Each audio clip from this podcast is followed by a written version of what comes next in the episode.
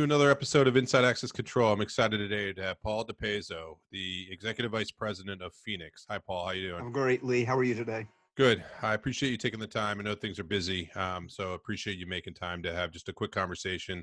Wanted to just check in, see how Feenics is doing, um, and uh, see how your business is doing, and then also just have, get the information out to the dealer base and, and customers uh, that are, are interested in you and your product. Okay, terrific. Well, thank, first of all, thank you for the opportunity.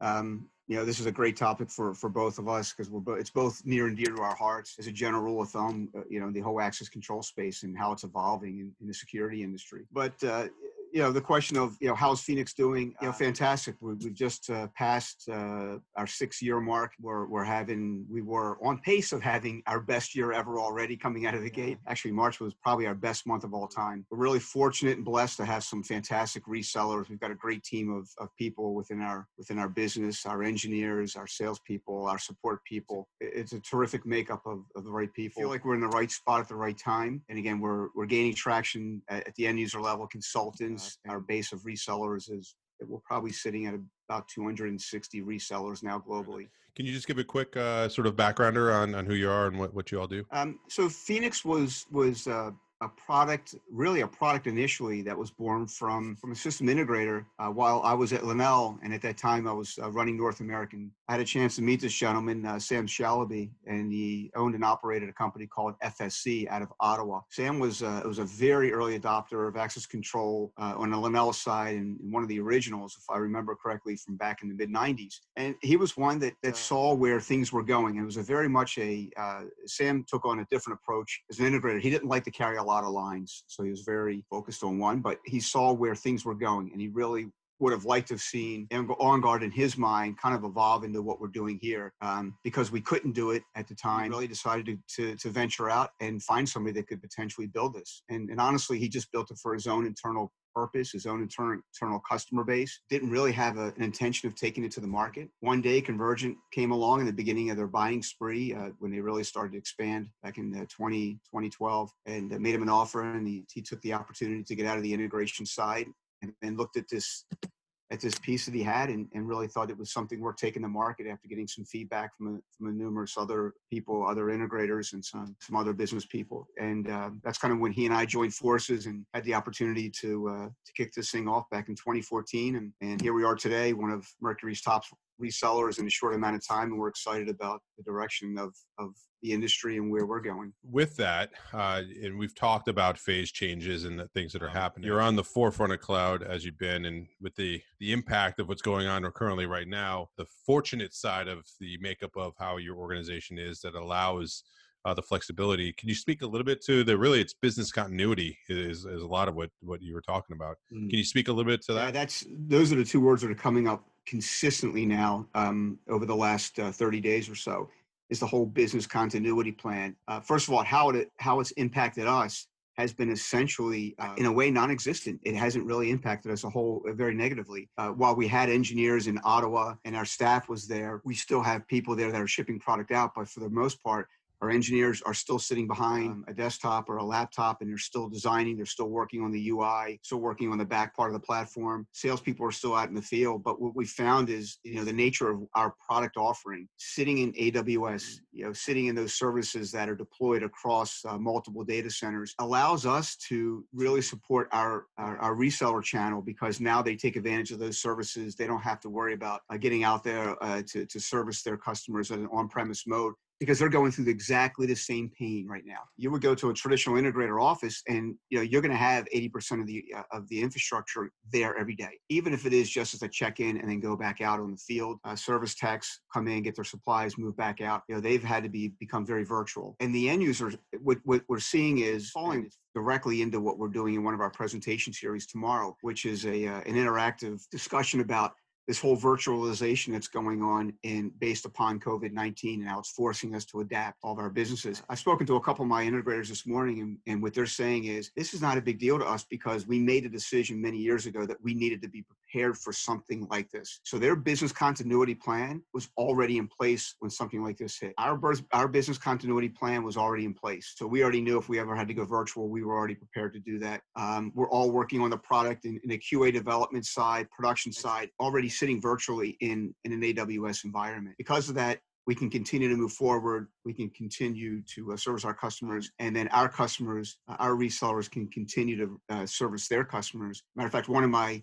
resellers this morning told me he said they've seen a boom in their business because what they're doing is not only they, were they hosting a lot of their customers with uh, utilizing our platform before but what they're seeing is that their customers are calling up and saying we have way too much going on we have we have a lot of infrastructure things we need to take care of can you just take over the whole entire access control platform and manage it for us and their answer is absolutely we can do it today and with a flip of a switch, they're making that happen. What's interesting is uh, I had a conversation like this with John Mack from Imperial Capital, and he mentioned one of the things that he thinks a phase change that's going to come out of this is a recognition of uh, more managed services. Uh, these types of systems that have the architecture uh, to support that are, are, definitely, in my opinion, and I know yours and a lot of people, sort of the the the future sort of now uh, on on needing to do that, and it's never been heightened more than with the current climate that we have. No doubt, and and you and I both been in this industry long enough, and we've seen the advent of how it's how it's evolved. And, uh, and, and it's like anything else. If a product offering doesn't evolve it eventually dies and goes to the wayside. And I think it's got to be the same with the reseller market and, and how they evolve. And it's actually to their advantage. They have an opportunity now to, to create. It's not just about recurring recurring services. It's really about helping the end user in, in an environment they, they just really they don't have the ability. The products are becoming much more mm. intense they have uh, just an incredible, robust uh, capability to them. We're very enterprise in nature. Functionality we offer within a cloud is something I never saw 20 years ago in any product offering. And again, it's just the ability to develop these capabilities. So now, when you get all this functionality in the engine, um, sometimes it's a little bit too much, too much horsepower for the end user to be able to manage because it's going to cost them time, money, resources. Uh, there's there's a, a, traditional, as we've seen, that somebody that typically would manage these systems, there's a high level of turnover. So then, then you've got to retrain that person over again. Meanwhile, the integrator who's doing this on an everyday basis knows these systems inside and out. They know how they can help the end user, how they can run a report um, very quickly for them, how they can actually watch for specific areas areas of the building uh, and and it again it's it's adding it's actually putting the value back in value added reseller. two last things and i'll let you go. Any um, message you want to get out to your dealer channel and customer base that you currently have now? And then the second part would be is uh, is there anything that you need as an organization? You know you're looking for more dealers whatever it might be. Well the first thing i'm looking forward to when this is over is a haircut because uh, yeah, i'm with you. speaking of service providers none of us can get to one right now so that's uh, i'm with you. I think first of all um, the one thing I want to definitely say to my reseller channel is uh, is thank you. Right, we appreciate those early adopters. We appreciate those that have, that, that saw how this is going to go, this this evolution. We appreciate them making a choice to go to Feenics. We were a young company. We did we uh, we did zero advertising. Nobody knew who we were, and he took a chance based upon what they saw as both the product offering and the support that we were going to give them. Um, and they've stayed with us, so we we do appreciate that. And now that that channel has grown to the point that I feel like we've got a better reach. First of all, we always want to be humbled by that because I, I never want to be in a position where I feel like that it's us, it's all about us. It never is. There's nothing you do in life that's about just you. You may create the better, the best widget in the world, but you know there's always somebody else there on the other side that has to support it or purchase it or engage in this thing. So we're very grateful for that. The rest of the message is if if you've, uh, I would tell you one of the things we've really evaluated, we've noticed, and, and, I don't have exact data on this, Lee, but one of the interesting things you talked about it earlier. Um, initially, we were really much a hosted service opportunity. Um, we never do managed services because we, as, a, as an organization, don't offer that.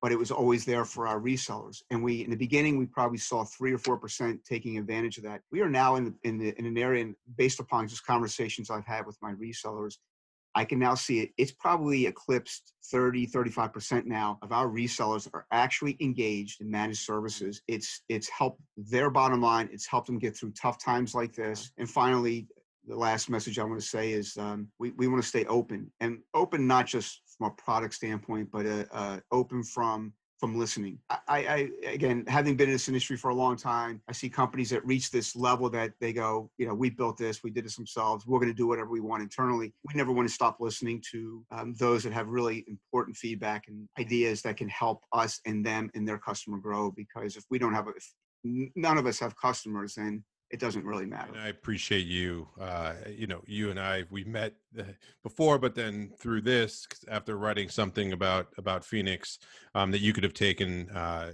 either you had two ways to take it either get get angry at me or, or, or open up to it to have a discussion and and I, I appreciate the fact of how open you were to have the conversation and it just shows me the sort of the testament to how you manage the business and how you probably take care of your customers and do the rest so kudos to you for doing that and i appreciate you being open to that so thank you. I appreciate the opportunity and, and again i think I think your voice means a lot. I, you know, there are other companies out there, you know, whether it's the media, whether it's an IPVM, I, I think they're all important. I think it's a great checks and balances for everything we're doing. And again, it, it helps us not to be completely uh, relying upon ourselves, but to be open to, I don't know everything. It's one thing I told you last time. I, there's no way. I don't care if you've got 100 years in this industry, you're not going to know everything. So I think it's important to be open to other ideas forever at any point. Well, I appreciate that. So what's the best way if people want to get a hold of you or find out more information? Sure, absolutely. I mean, obviously our website is, uh, is www www.feenics.com. And then, uh, but secondly, they're, they're always welcome to reach out to me, you know, which is paul.dipeso at feenics.com or uh,